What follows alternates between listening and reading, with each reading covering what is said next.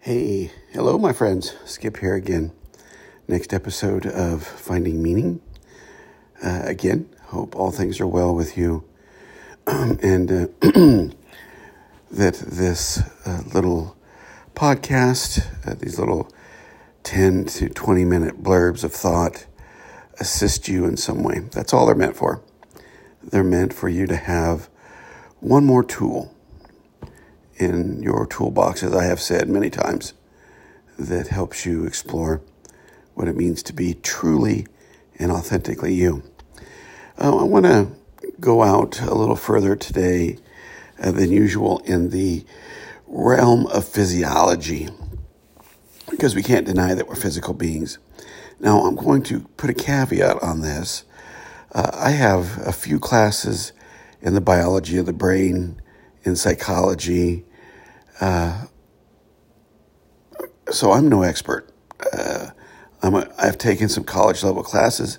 I've studied a little on my own. Uh, so I will not go too far into the mechanisms uh, because I'm never going to talk about things I, I don't know about. I'm not going to pretend to tell you that I know about something I don't. But I do want to talk about how we mechanically produce reality. Uh, so you know, I have said to you before the brain is a computer, but the brain functions in a certain way. and I think it's something uh, that we need to understand and think about the best we can. So um, I'm going to speak to you about some functioning of the brain from the layman's perspective. Uh, if you are a neuroscientist, forgive me my ignorance. Uh, I'm going to keep this as simple as I can, but I want to prove a point. I want to sort of look at what I'm talking about from a different angle. Our brain is a, is a vast computer that operates through chemical exchange, through electrical exchange. Uh, neural pathways are created uh, through experience. Uh, the hypothalamus uh, creates peptides. Peptides lock into receptors. Uh, we are a complex functioning computer, that, that gray matter in our brain is. Now we can't really we can't really identify consciousness in the brain, but I do believe the brain acts as a really complex reality making machine that our consciousness functions in and through. One of the interesting things about science is it can't it can't pinpoint consciousness, and there's a reason for that because I'm convinced consciousness is a very deeply subtle uh, energy of love that we are. So we kind of cross over into some spiritual stuff here. But the brain functions. And in the same way in people, and it creates connections, it creates pathways, it, it creates reality. And if we learn false reality, if we learn falseness, it's not just it's a learned behavior, but that behavior has a physical uh, imprint on our brain. That if we are a racist, uh, to put it in the most basic terms, which are the terms I know, our brain is wired to be a racist. We are wired. Now, I use the word programming a lot. You know, we have false programming. So let's change that just for this, and maybe in future podcasts, we'll see. But we are wired. That programming is a wiring. Uh, we have created emotional connections, emotional uh, uh, pathways in our brain uh, through uh, fear, through anger, through joy, through hope. We have created all these emotional pathways in our brain and we function from them. And when we collectively agree on something like religion, then we collectively wire our brains, at least to some degree, in the same way. Or if we agree on a political stance, then there is some wiring uh, of the same way, the same programming in the brains of several people.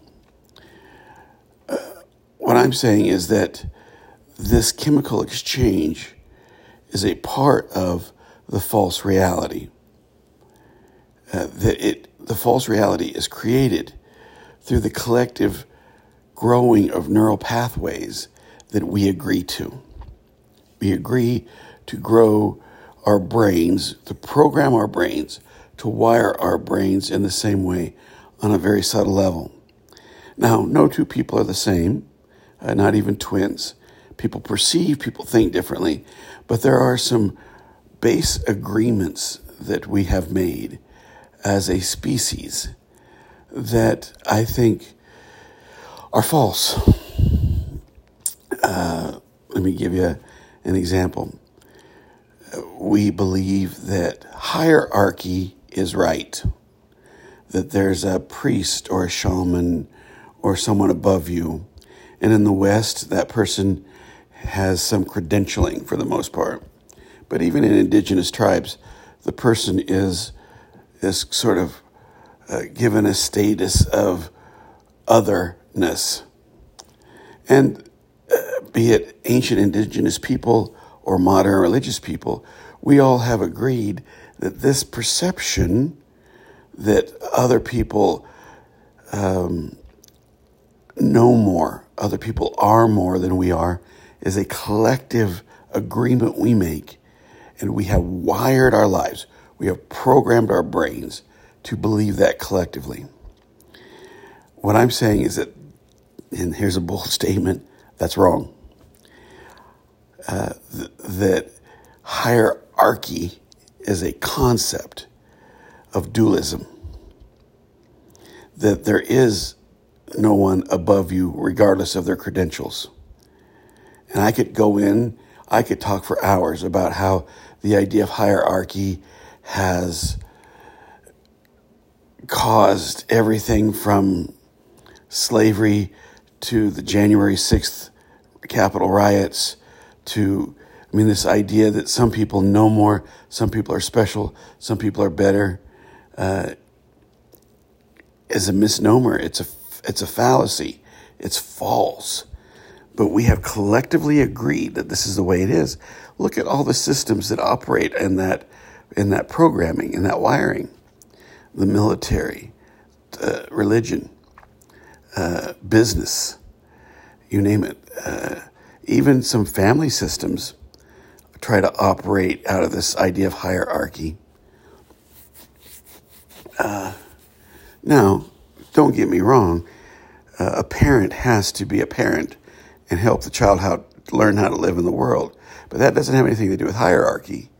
That has to do with experience and wisdom. That has to do with chronological gathering of information and sharing it.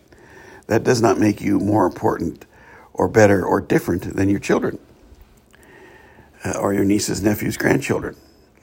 You don't get the respect uh, just because you have a title.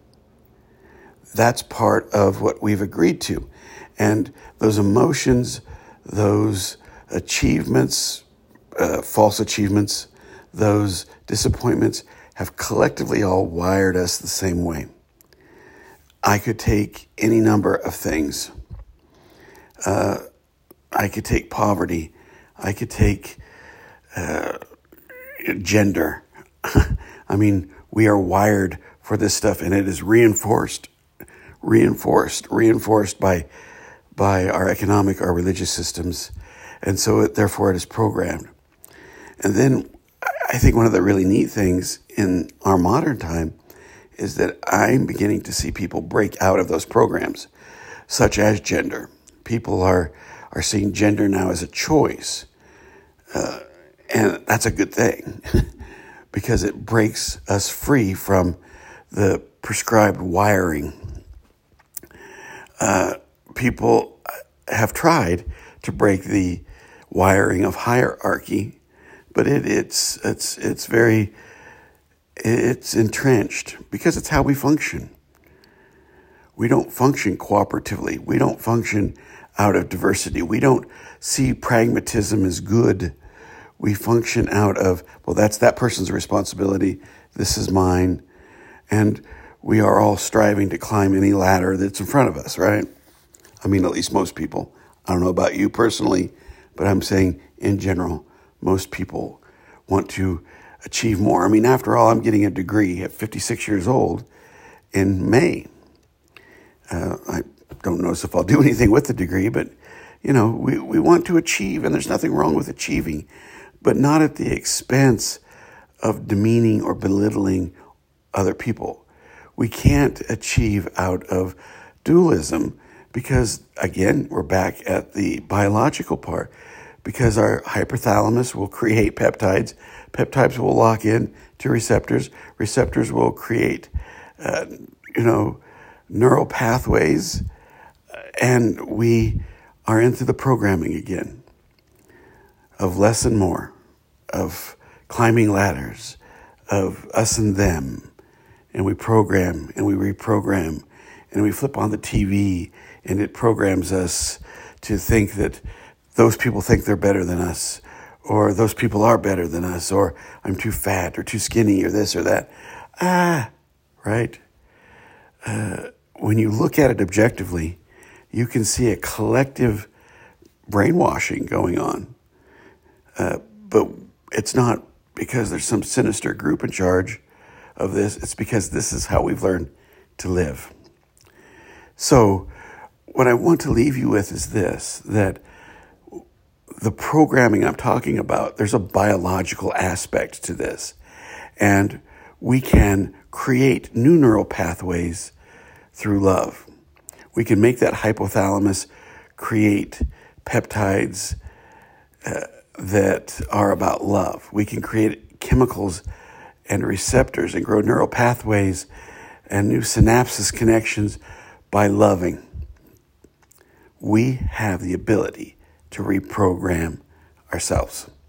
And I just want to leave you with that. Uh, do some uh, do some studying, folks. Do some exploration on your own. Uh, it's fascinating stuff, uh, and you'll begin to see that we we have much more power than you realize. Anyway, uh, there you have it, folks. Uh, sorry, neuroscientists, if I messed anything up. I did the best I could. Anyway, peace out.